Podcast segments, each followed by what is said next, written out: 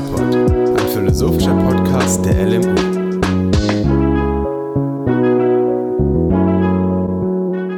Hi und willkommen beim FIPOD. Ich bin Matthias oder Matt. Ich bin Doktorand und promoviere im Bereich der Neurophilosophie an der LMU. Und gegenüber von mir sitzt heute Kilian, digital auch wieder wegen der Corona-Situation. Kilian, willst du zwei, drei Sachen zu dir sagen noch? Ja, hallo. Also, ich bin Kilian, auch hier an der LMU. Ähm, ja, ich studiere auch Philosophie und Germanistik und ja, heute wollen wir uns gemeinsam den Turing-Test angucken. Genau. Der ja schon, ich meine, letzte Woche kurz angeschnitten wurde. Und da gucken wir uns heute mal an. Der Turing-Test von Alan Turing. Wer war Turing überhaupt? Matt? Ja, ja, vielleicht zwei, drei Sachen. Ich würde sagen, wir machen so, stellen Turing jetzt kurz vor und danach gehen wir genau auf den Turing-Test ein. Ähm, Alan Turing, 1912 geboren, war, glaube ich, schulisch ein ziemliches Genie, hat in Cambridge Mathe studiert und in Princeton später ein PhD gemacht, auch in Mathe ähm, war im Zweiten Weltkrieg relativ wichtig beim Knacken des Enigma-Codes der Nazis. Vielleicht, wenn ihr diesen Film gesägt habt, gesehen habt mit Benedict Cumberbatch, The Imitation Game, da wird das ganz gut, das ist ein super Film, finde ich tatsächlich. Da geht das auch schon ein bisschen auf den Turing-Test ein, aber da wird so ein bisschen das Leben von Alan Turing auch vorgestellt und eben diese ganze Geschichte um den Zweiten Weltkrieg, wo Turing eigentlich einer der ersten digitalen Computer entwickelt hat, mit denen er es dann eben geschafft hat, diesen Enigma Codes der Nazi zu knacken und wo sie dann geschafft haben, die, ähm, die Nazis abzuhören dann alle möglichen Sachen im Krieg zu beeinflussen. Ähm, aber das war ein Teil von Turing. Ein wichtiger Teil von Turing ist dann eben diese Entwicklung dieses Computers, dieses digitalen Computers. Und da kamen dann auch in den 50er Jahren, Anfang der 50er, 50er Jahre, einige sehr wichtige Papers raus und vor allem das, was wir heute auch besprechen vom Turing-Test, das Paper von 1950, was Computing Machinery and Intelligence heißt, wo eben dieser Turing-Test zum ersten Mal vorgestellt wird. Vieles von Turings Arbeit bleibt auch ähm, weiterhin, also weiterhin ist sehr, sehr lange geheim geblieben. Ich bin mir gar nicht sicher, ob bis heute Sachen von ihm, also die geforscht wurden, immer noch geheim sind, weil das in dieser Zeit um den Zweiten Weltkrieg natürlich vieles zurückgehalten wurde, was er auch entwickelt hat. Ähm, leider ging es mit Turing dann nicht so schön weiter später. Turing wurde wegen seiner Homosexualität zwangskastriert vom britischen Staat ähm, und starb dann 1954 an einer Cyanidvergiftung und es wurde vermutet, dass es ein Selbstmord war. Aber es ist bis heute immer noch nicht ganz geklärt, ob es wirklich ein Selbstmord war oder nicht. Und Cyanidis, äh, ähm, also Turing ist dann in, mit 41 Jahren eben daran gestorben. Genau, so viel zu Alan auch, Turing, ja? Ist es nicht auch Grund äh, dafür, dass viele seiner Arbeiten geheim sind, dass er eben ja schwul war, weil sich eben die britische Regierung auch im Weltkrieg ein bisschen dafür geschämt hat, mhm. ja, äh, davon abhängig gewesen zu sein, dass eben ein Homosexueller geholfen hat, die Enigma-Code zu knacken. Ich, ich weiß nicht genau, also das können wir natürlich nicht so genau wissen, aber es wäre natürlich zu vermuten vielleicht. Also es war ja echt, ist schon krass, wenn man sich das vorstellt, dass man, ja, halt dass der englische Staat dann, also Turing selbst war ja wirklich sehr, sehr wichtig in diesem ähm, Knacken von Enigma-Code oder war eigentlich die Schlüsselfigur für das Knacken des Enigma-Codes. Und man könnte argumentieren, dass er damit den Briten und auch den Alliierten verholfen hat, den Krieg zu gewinnen. Und dann wird er halt so abgeschossen, quasi Jahre, ein paar Jahre später und als homosexuell, homosexuell angeklagt. Und ja, ich meine, das könnte ich mir schon vorstellen, dass der britische Staat das da auch irgendwie sehr negativ sah, was echt krass war. Und dann, aber die Geheimhaltung hat natürlich auch mit militärischen Sachen zu tun, denke ich. Also das eine natürlich, Argument ja. war natürlich vielleicht die Homosexualität, das andere kann aber durchaus auch sein, dass halt ähm, diese Maschine natürlich, vor allem die Turing verwendet hat, um den Code zu knacken, bestimmt sehr, sehr lange von den Briten geheim gehalten werden wollte, weil wenn du diese Tools hast, natürlich kannst du auch andere Kommunikation, militärische Kommunikationsmittel knacken. Und das war, wollten die bestimmt nicht, dass das in die falschen Hände geriet. Vor allem auch dann in Bezug auf den Kalten Krieg später und so weiter. Genau. Klar. Du hast bereits den Film angesprochen, The Imitation Game. Mhm. Ist das nicht auch der Name des Turing-Tests an sich? Ja, genau. Es, ähm, also mindestens eigentlich so die Essenz vom Turing-Test. Und vielleicht gehen wir hier gleich, also vielleicht nochmal für die Zuhörer kurz. Wir gehen hier, wir haben uns so einen Fragenkatalog zusammengestellt, vor allem zu diesem Paper und zum Turing-Test. Und wir gehen jetzt miteinander so ein bisschen diese Fragen durch und haben hier eine Diskussion, Kilian und ich, ähm, über manche von diesen Fragen. Am Anfang werden wir vor allem den Turing-Test selbst besprechen. Also zuerst jetzt Alan Turing, dann den Turing-Test selbst und dann im Anschluss natürlich so ein bisschen diese Kritik, die durchaus auch legitim ist am Turing-Test.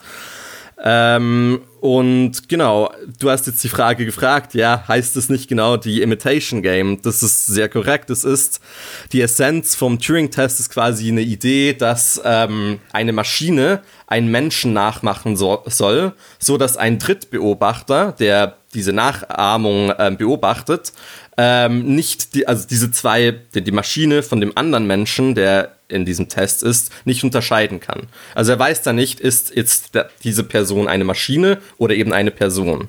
Und vielleicht jetzt so ein bisschen breiter zum ganzen Turing-Test. Die Idee ist, dass das alles textbasiert ist. Das geht nicht über Sicht. Also das heißt nicht, dass eine Person, äh, also man hat eben eine Maschine und eine Person und dann einen Beobachter, aber der Beobachter sieht diese, diese Person und diese Maschine nicht, sondern der textet nur mit denen. Und ich glaube, im Originalen geht es irgendwie um ein älteres Textsystem, Telegraphing oder so.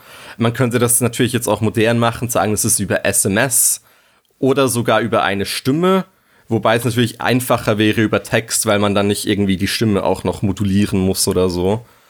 Ähm, aber der, die Grundgedanke ist, dass ein Mensch unterscheiden muss, ist es jetzt eine Maschine, die mit ihm kommuniziert über Text oder ist es ein Mensch? Und der Test, der Text ist erfolgreich schlussendlich, wenn der Mensch, der das bewerten soll, nicht weiß, ob es jetzt eine Maschine ist oder nicht. Also das heißt, wenn sie 50% der Zeit nicht weiß jetzt, hey, ist es Maschine oder ist es Mensch. Genau. Ähm, ja, also das, genau, die Imitation Game, die, die Maschine spielt eben genau dieses Imitation Game, dieses Nachahmungsspiel, wo sie versucht, einen Menschen nachzuahmen. Und du, du hast es ja. schon kurz angesprochen. Ähm, es geht nur übers Schreiben. Das heißt, wenn das heutzutage stattfinden würde, SMS, irgendwie Chat in der Art und Weise. Mhm. Ähm, ist es dafür notwendig, dass man der Maschine ein menschliches Aussehen, Aussehen äh, gibt? Oder? Ja, das wird von Turing auch tatsächlich an, angeschaut und er sagt quasi, dass es nicht notwendig wäre. Und da werden wir im zweiten Teil von dem Podcast nochmal drauf eingehen, wie wichtig es wäre oder eben nicht wichtig es wäre, dass die Maschine menschliches Aussehen hat. Aber denn, er denn sagt quasi, ja, sorry? Ja, mittlerweile gibt's ja bereits Androiden, die ja menschlich ja. aussehen. Ich meine, da China hat da schon einige Modelle und auch Lehrer bereits Lehrpersonal gestellt, die eben Androiden sind, die eben jetzt so auf den ersten Blick nicht von Menschen zu unterscheiden wären. Das heißt, ja, voll. Aber vielleicht müssen wir nochmal noch mal wieder noch mal zurückgehen. So, was ist das Ziel des Turing-Tests? Und das Ziel des Turing-Tests ist es ja eigentlich, eine Maschine zu erstellen, die eine Person überzeugen kann, dass sie intelligent ist. Und die Frage jetzt hier ist, ist es notwendig, dass die Maschine eine Person überzeugen kann, dass sie intelligent ist? Ist es dann notwendig, dass sie einen Körper besitzt zum Beispiel oder eben ein Android ist? Oder kann sie sowohl auch einfach einen Menschen überzeugen, dass sie intelligent ist, einfach über Text?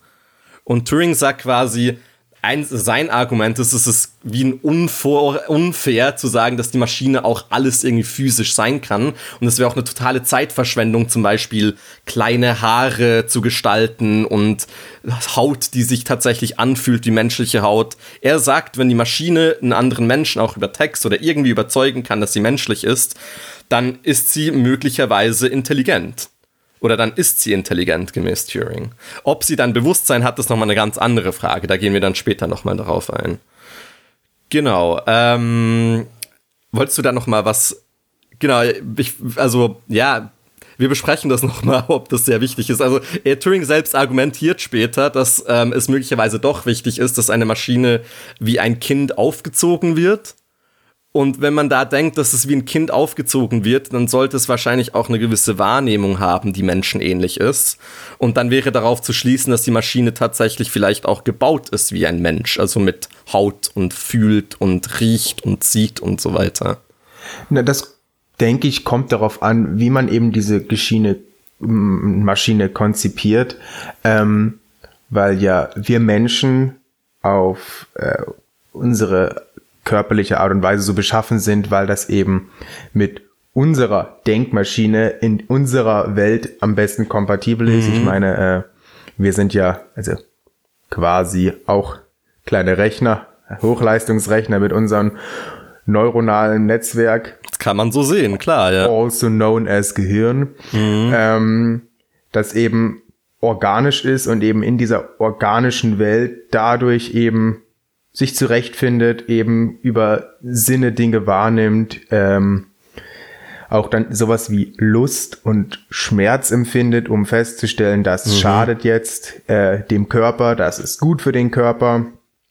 Ähm, ob kurz oder lange Sicht, das ist ja dann andere Fragen, ähm, inwiefern welche Lust jetzt gut ist. Ähm, und an dem Punkt ist eine Maschine ja verschieden von einem Menschen, weil die ja kein organisches neuronales Netzwerk hat. Ja, klar. Sondern weil das ja eben, ja, mechanisch ist, nicht organisch. Und dann ist die Frage, ob es sinnvoll beziehungsweise effizient wäre, eine derartige, ähm, sagen wir mal, Lebensform, wenn es dann angenommen, wir hätten irgendwann Bewusstsein in äh, einem Computer, ähm, dann wäre es die Frage, ob das effizient bzw. sinnvoll wäre, diese andere Art des Lebens in unsere Art des Lebens reinzuzwingen. Mhm. Wenn wir sie, wenn wir sie uns ähnlich machen wollen, was ja äh, die große Bestrebung ist in der ganzen KI-Geschichte, ja, wir wollen äh, quasi Assistenten haben, die uns helfen. Wir wollen, ähm, dass die eben die ganzen Arbeit machen, für die wir uns zu fein sind, teilweise auch aus guten Gründen, weil es einfach äh, wenn es einfacher geht, ja, ich meine, warum nicht, ja? Ähm, aber die dann in unsere Welt reinzuzwingen, in unsere Körperlichkeit, ähm, ja, vielleicht ist es dafür notwendig, dass man äh, sie mit einem Körper, der unserem ähnlich ist, ausstattet und sie ähnlich wie Kinder an die Welt gewöhnt, indem man sie quasi in diese Welt rein erzieht. Mhm. Ob das sinnvoll ist, ist die andere Frage, weil es sich ja, wie gesagt, eine andere Form des Lebens handeln würde. Ja, aber also, ja, ich, ich, ist ja eh eine interessante Frage, was dann eben Intelligenz ist. Und wir können ja auf eine Art, weil wir Menschen sind, messen wir Intelligenz an uns selbst. Also wir sagen quasi, das Ding ist intelligent, weil es irgendwie menschenähnlich ist. Oder vielleicht ähnlich wie ein gewisses Tier oder so. Aber wenn es jetzt irgendwie eben irgendein außerirdisches Ding ist, das eine völlig andere Intelligenz besitzt, dann wäre es für uns möglicherweise gar nicht so einfach zu sagen, dass dieses Ding intelligent ist. Das haben wir schon nur zum Beispiel bei ähm, äh, Octopus, ähm, wie sagt man auf Deutsch? Oktopus. Oktopus, ja genau. Äh, dass, dass, dass die ihr Nervensystem verteilt zum Beispiel in ihren Armen haben, nicht nur ein zentrales Nervensystem haben. Also wir haben unser Nervensystem ja auch verteilt, aber scheinbar können zum Beispiel die Arme von einem Oktopus Entscheidungen treffen, unabhängig von einem zentral gesteuerten Nervensystem, also wie unserem Hirn. Ähm, und daher ist es auch sehr schwer für uns zu sagen, ob jetzt ein Oktopus, wie, wie intelligent ein Oktopus ist im Vergleich zu uns selbst. Weil das Nervensystem einfach sehr anders gebaut ist. Und wir nehmen halt Intelligenz wahr, also wir verwenden zum Beispiel Sprache oder wir können uns an Sachen erinnern, wir haben Emotionen oder so. Aber das ist alles eine sehr menschdefinierte Intelligenz. Und das ist natürlich. Besonders auch eine, eine, mhm. eine individuumspezifische oder eine ja sozusagen egozentrische Perspektive, nicht nur egozentrisch, weil wir eben nur auf den Menschen schauen, sondern auch auf das Individuum. Und dabei wird auf Schwarmintelligenzen gar nicht so eingegangen. Ja, voll. Das ist auch so ein Thema, genau. Da ähm, hat ja ähm, jedes einzelne Glied an sich überhaupt nicht die starken Kapazitäten, die, ja, können quasi absolut nur das Nötigste, um eben zu überleben. Aber die eigentliche Stärke einer solchen Schwarmintelligenz kommt ja dann eben durch den Zusammenschluss was für uns Menschen ja auch schon schwer zum Denken wird. Ich meine, die Total. Individualität aufgeben, beziehungsweise gar keine haben und erst im Schwarm und auch für den Schwarm erst Intelligenz zu haben, einen Lebenssinn total, und höhere Lebensfunktionen. Also die Frage ist, ob wir da vielleicht an unserer Art des Denkens arbeiten müssten ähm, und das unseren Horizont diesbezüglich erweitern müssten, um irgendwann KI zu verstehen. Nicht KI vielleicht an uns anzupassen, sondern dass wir mhm. uns den Möglichkeiten der KI anpassen. Nee, und das ist ja auch so eine Frage bei KI selbst. Ich meine, ich will ja nicht unbedingt, auf eine Art will ich, dass die KI irgendwie menschenähnlich ist, wenn sie mit dem Menschen interagiert.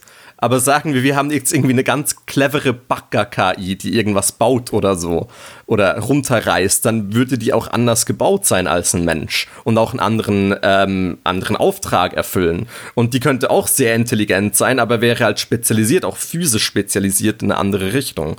Aber jetzt nochmal, um zurückzukommen, ich glaube, bei Turing geht es schon darum, also er sagt es selbst, dass die der Turing-Test erfolgreich bestanden ist, wenn die Maschine den Menschen überzeugen kann, dass sie eben keine Maschine ist, sondern vielleicht ein Mensch ist. Und das heißt, bei Turing würde ich jetzt mal sagen, geht es schon darum, dass es um eine menschenähnliche Intelligenz geht am Ende. Was aber, wie wir jetzt vorher kurz besprochen haben, menschenähnliche Intelligenz heißt jetzt nicht unbedingt, dass die Maschine von Turing eben ein Android sein muss, also dass sie einen Körper besitzt oder so, sondern sie könnte halt den Menschen auch überzeugen, dass sie menschlich intelligent ist intelligent ist, ohne einen Körper zu besitzen. Das wäre ja total denkbar so. Und ich glaube, das ist auch das Ziel von Turing. Der sagt quasi, wenn die Maschine den Menschen überzeugen kann, dann ist sie quasi menschlich intelligent und es ist irrelevant oder sogar unfair, wenn man sagt, hey, aber die Maschine muss ja auch einen Körper haben. Aber das dann, wir gehen da auch nochmal drauf ein, es ist möglich, dass es tatsächlich notwendig ist, dass die Maschine einen Körper hat, damit sie eben menschenähnlich antworten kann oder denken kann oder fühlen kann, etc. Wobei an der Stelle fraglich ist, warum Turing es unfair findet, einer Maschine einen Körper zu geben, sie aber in sprachliche Kommunikation bindet, oder sie also zwingt, mit uns über unsere Sprache zu kommunizieren. Ich meine, man könnte diesen Test sicherlich auch anders konzipieren, indem man einfach ähm, logische Rätsel nimmt mhm. und ähm, dann eben guckt, schafft es ein Mensch schneller, das zu lösen oder die Maschine? Mhm. Und ähm, was so Logikrätsel betrifft oder generell abstrakte Dinge oder es gibt bestimmt eine Handvoll Probleme, die Maschinen definitiv schneller und einfacher lösen könnten als Menschen. Und da würden wir, glaube ich, richtig schlecht abschneiden. Man Wobei, bedenke allein irgendwelche mathematischen Aufgaben. Aber da ist ja, ja gerade das Lustige bei dem, da geht Turing auch drauf ein. Wenn die Maschine schneller ist im ähm, Lösen von irgendwelchen mathematischen Aufgaben, dann verliert sie wahrscheinlich das ähm, Imitation Game.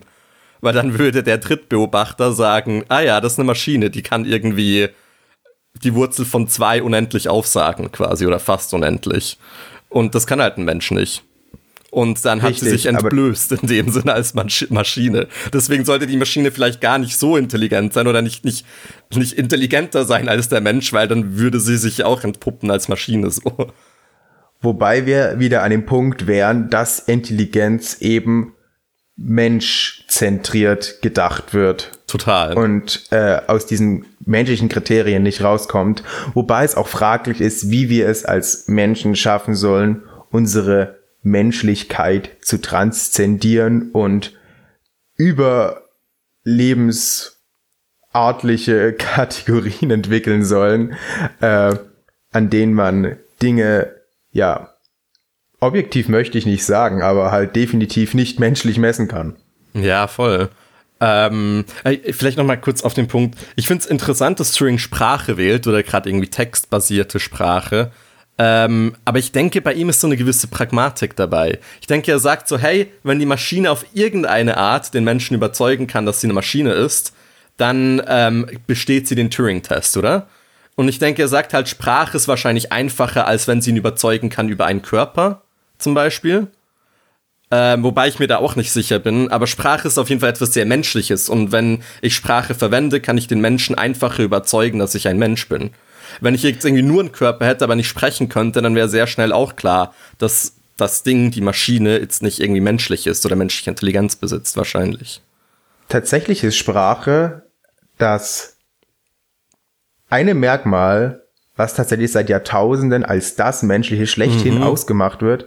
Da äh, würde ich gerne auch später oder in der nächsten Folge vielleicht nochmal genauer drauf eingehen, denn bereits alte philosophische Schulen wie Epikur oder die Stoa sehen die Sprache als das Zeichen dafür, dass etwas vernünftig ist. Also das unterscheidet uns, die Menschen, von den Tieren, dass wir eben sprechen. Ja, klar. Aber ich Und, denke, das ähm, ist ja auch genau die Pragmatik vom Turing-Test. Er, er sagt, wahrscheinlich ist sein Gedanke, hey, das eine Ding, was den Menschen menschlich macht, ist die Sprache und deswegen, wenn die Maschine die menschliche Sprache beherrscht, dann kann sie am einfachsten den Menschen überzeugen, dass sie eben nicht eine Maschine ist, sondern ein Mensch und dass sie eben auch menschlich intelligent ist in dem Sinn. Wobei ich da eben einen gewissen Fehlschluss sehe, weil Thüringer selber auch in seinem Paper mit der anfänglichen Frage beginnt, ob Maschinen denken können. Und dann sagt er, ja, wie das feststellen, ja, keine Ahnung, äh, lass mal lieber gucken, ob die nicht sprechen können. Und damit verschiebt er quasi das Thema des Denkens auf das Sprechen und reduziert Intelligenz beziehungsweise Denkvermögen auf diesen einen Aspekt. Und ähm, ja, damit, ob es fehlschlüssig ist, weiß ich nicht, denn wer mit dem Turing-Test vertraut ist, der weiß, dass es um das Sprechen geht, beziehungsweise das äh, im Dialog, textbasierten Dialog, ununterscheidbar von einem Menschen zu sein. Ähm, inwiefern da aber tatsächlich Denken dahinter steht, das, das zeigen uns ja äh, moderne Chatbots oder der Google Assistant, dass ähm, wo klar nur Algorithmen dahinter stecken und noch keine Denkfähigkeit an sich, dass die diesen Turing-Test trotzdem bestehen würden. Oder wenn man sie da Ja, aber das ist ja, würde. das ist ja die große Frage. Besteht da keine, ist das Nicht-Denken? Oder, i- also, nochmal kurz, Turing selbst sagt zum Beispiel, dass so, das Paper ist aus den 50er Jahren oder aus 1950 tatsächlich, und er sagt selbst, so in 50 Jahren werden Maschinen relativ oft er sagt, glaube ich, 30 Prozent der Zeit die Menschen davon überzeugen können, dass die Maschinen sind. Dann wären wir jetzt im Jahr 2000, jetzt sind wir nochmal 20 Jahre weiter, 2020, 2021.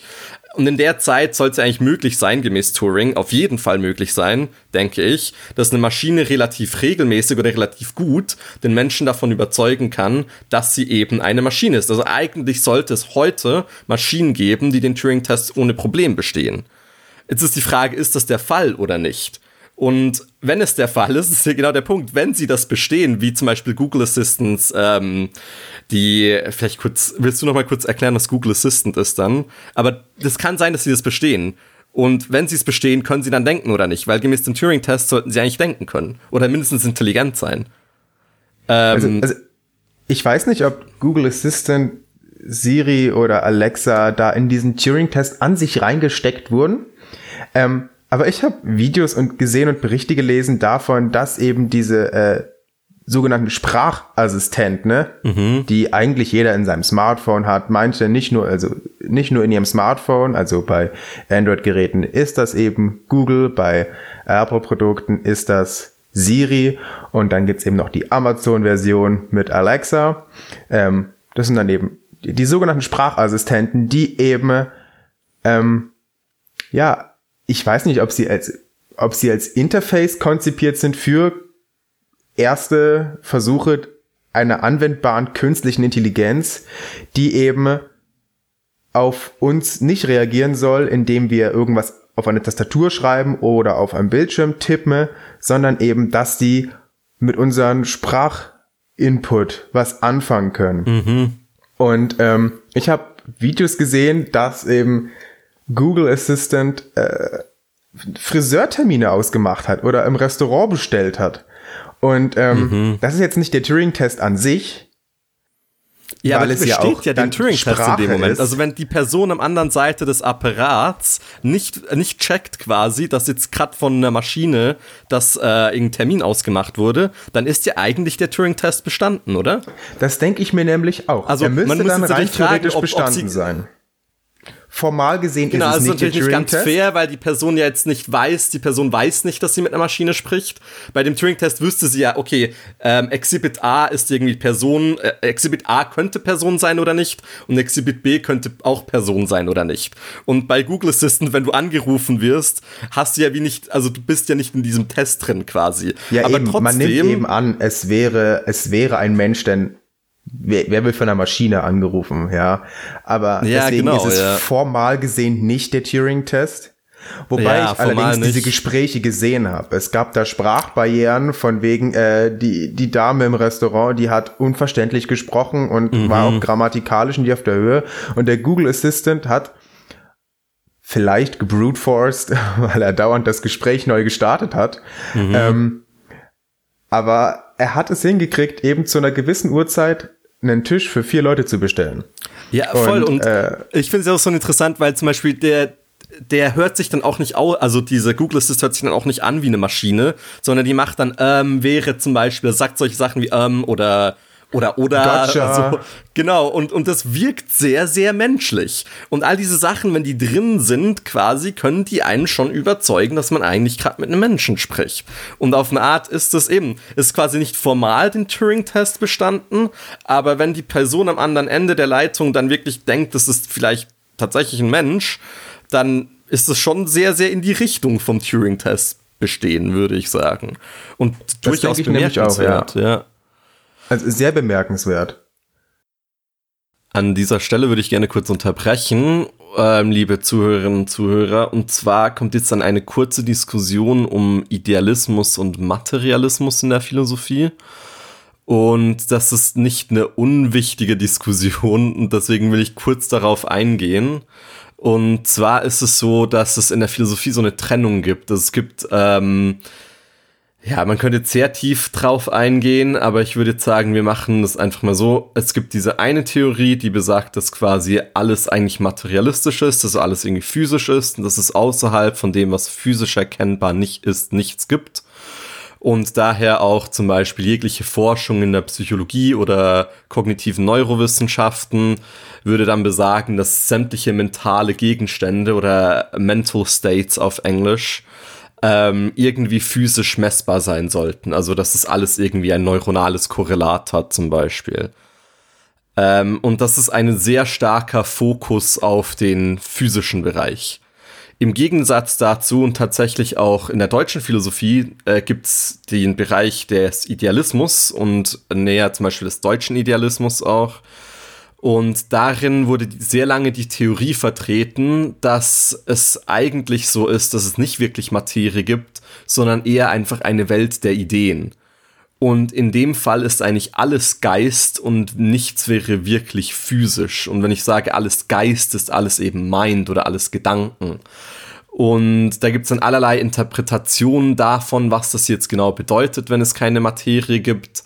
Es gibt zum Beispiel Barclay oder Berkeley, wie er auch genannt wird, ähm, der gesagt hat, eben alles ist quasi eine Projektion von Gott aus in unser Gedankengut und wir denken alle, es gibt quasi dich und mich, aber es gibt halt einfach nur Gedanken in dem Sinn, die in uns hinein projiziert werden. Wir selbst, das ist dann auch wieder schwierig zu sagen, haben eine Essenz, aber diese Essenz ist nicht wirklich physisch.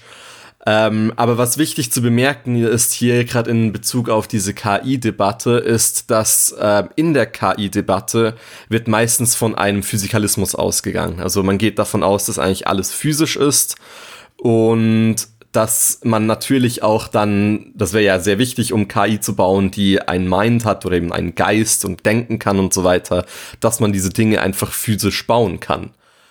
Ähm, und dass diese, wenn sie gebaut sind, dass sie dann denken können. Das war so dieser pragmatische Ansatz von Turing. Während das bei Idealismus dann eine andere Interpretation wäre. Also entweder man sagt einfach, es ist alles gedanklich und dann baut man etwas und das ist dann auch gedanklich und das ist irgendwie kein Problem oder so.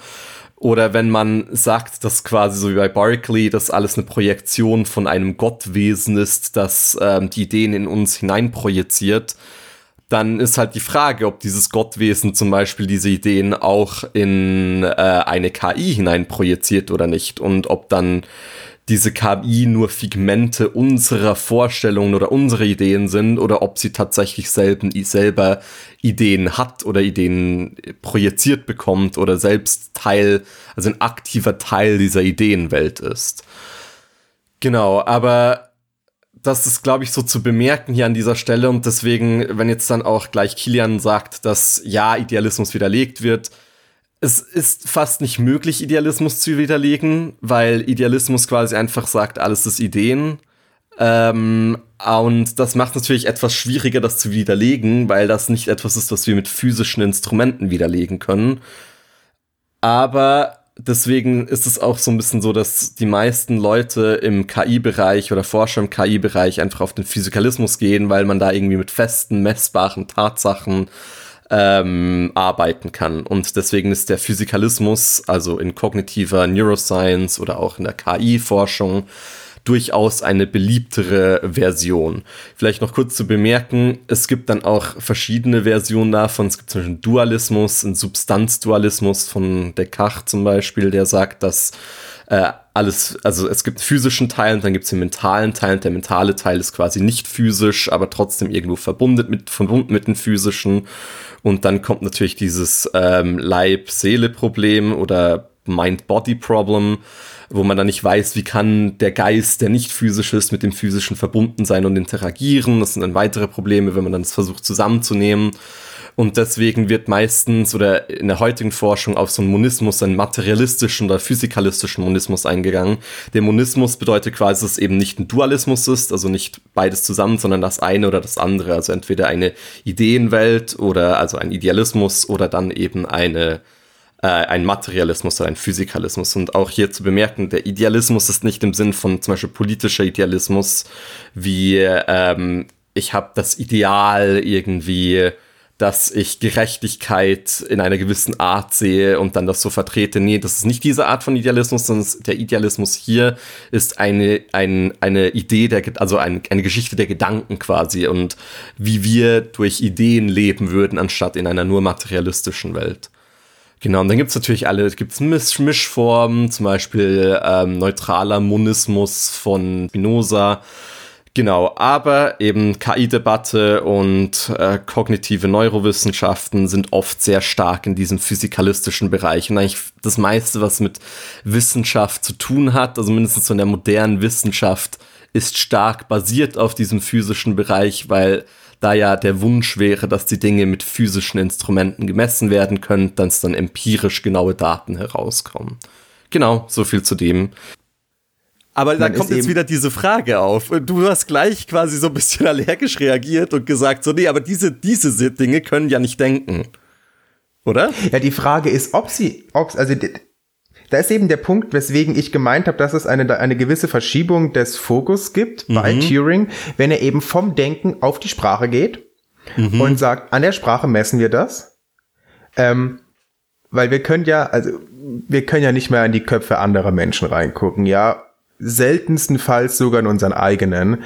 Das haben, äh, das müssen wir jetzt hier nicht äh, genauer besprechen. Da waren äh, andere Köpfe schon fleißig mit dabei die Lektüre von Descartes, Russell und mm. alle Idealisten, ja, kann man da, die sich eben damit auseinandersetzen. Russell hat es groß widerlegt und ähm, an der Stelle. Ich weiß nicht, ob man, man so einfach sagen kann, dass Russell das alles widerlegt hat, weil es gibt ja durchaus Philosophen, die noch in diese Richtung philosophieren. Ja. Aber ich weiß, was du meinst.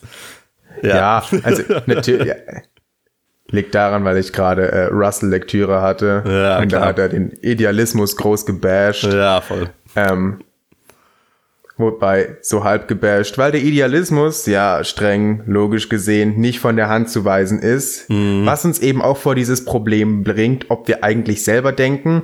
Aber nehmen wir mal an, wir tun's und nehmen wir mal an, andere Menschen tun's, mhm. ähm, dann können wir trotzdem noch nicht in den Computer gucken und feststellen, welche, welche Art von Code, welche äh, genaue Abgang jetzt ein Gedanken ausmachen würde oder diese Selbstständigkeit, wobei diese noch nicht mal ja, die Definition ja gegeben ist, wonach suchen wir sein. Aber das könntest du ja machen. Du könntest sagen, die Maschine besitzt eine physische Existenz und hat zum Beispiel eine Software und verwendet eine Sprache und ist somit einfach intelligent.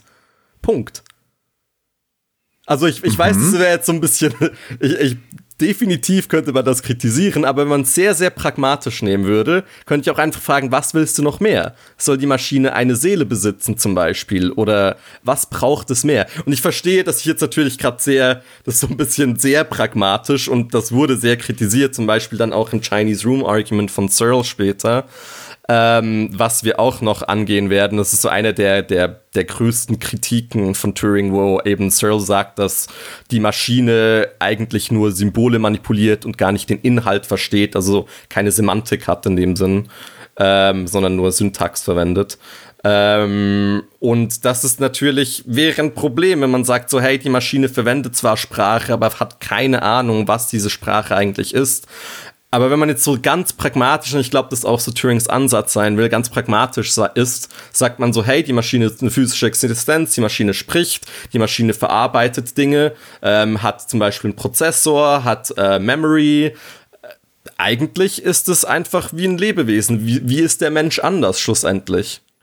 Aber ja. ja. Das ist die Frage, die man sich nämlich stellen müsste, ob es, also ab wann es dann auch man von einem Computer bei von Leben reden kann. Denn ähm, was so zu den Lebenskriterien an sich gehört, das ist, jetzt nur noch äh, also rumspinnen an für sich, aber es gibt Maschinen, die sich selbst reproduzieren können. Mhm. Es gibt 3D-Drucker aus dem 3D-Drucker. Also quasi hat eine Maschine eine Maschine geboren. Voll. Ähm, sie haben einen Stoffwechsel, sie verbrauchen Strom und machen Hitze. Klingt für mich nach Stoffwechsel. Äh, vermehren können sie sich, wie gesagt. Ähm, wachsen, wenn du meintest, die haben Memory, das heißt, die speichern Sachen, das heißt, sie nehmen quasi an, äh, ja, sie wachsen im Wissen. Mhm. Manche Maschinen können sie, wenn sie sich selbst reproduzieren können, können die sich auch bestimmt irgendwelche physischen Add-ons selbst ja, anbauen. Ähm, dann ist die Frage, ob dann Lebewesen, ich habe jetzt zwei Lebenskriterien vergessen, aber ups, ähm, ist die Frage, ob, ob, ob tatsächlich hier Leben stattfindet, ob das Leben ist und ähm, ob wir nur sagen wollen, nee, ist kein Leben, wenn wir den Stecker ziehen, ist aus, äh, finde ich ein bisschen auch zu kurz gedacht an der Stelle. Ja, das ist genau auch die Kritik am Turing-Test. Ich glaube, wir ziehen hier jetzt auch mal so einen Schlussstrich, aber man sieht hier, der Turing-Test wird sehr, sehr kritisch auch dann besprochen später, weil der Turing-Test an sich ist, glaube ich, einfach sehr, sehr pragmatisch. Er sagt quasi das Ding so ein bisschen auf Englisch so, it walks like a duck, it quacks like a duck, it's probably a duck. Also es, dann ist es auf jeden Fall das, was es ist. Wenn es menschlich ist und menschlich ähm, agiert, also menschlich spricht und so weiter, verwechselbar ist sogar mit mein, einem Menschen, dann hat es auf jeden Fall menschlich, äh, menschlich ähnliche Intelligenz. Punkt. Fertig quasi. Und dass das natürlich dann andere kritisieren und eben wie gesagt, wir gehen da in einem zweiten Teil der Episode noch drauf ein, ist auch völlig gerechtfertigt wahrscheinlich. Genau.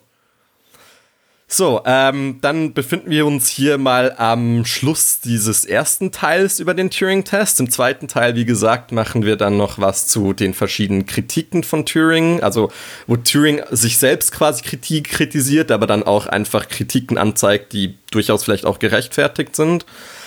Ähm, wir sagen der Stelle mal Tschüss und ja, also Schaut bitte gerne bei äh, unserem Social Media vorbei. Wir sind auf Facebook, Instagram, wo sind wir sonst noch? Äh, überall. Ja, überall, wo es Podcasts gibt auf jeden Fall. Also Spotify, Apple Podcasts, Android, was auch immer ihr hören wollt, wir sind da. Ähm, abonniert uns und ja, dann hört ihr bald wieder von uns, spätestens nächste Woche. Dann sag ich Tschüss und ja. Dem schließe ich mich an. Wir hören uns nächste Woche. Bis dann. Tschüss. Tschüss.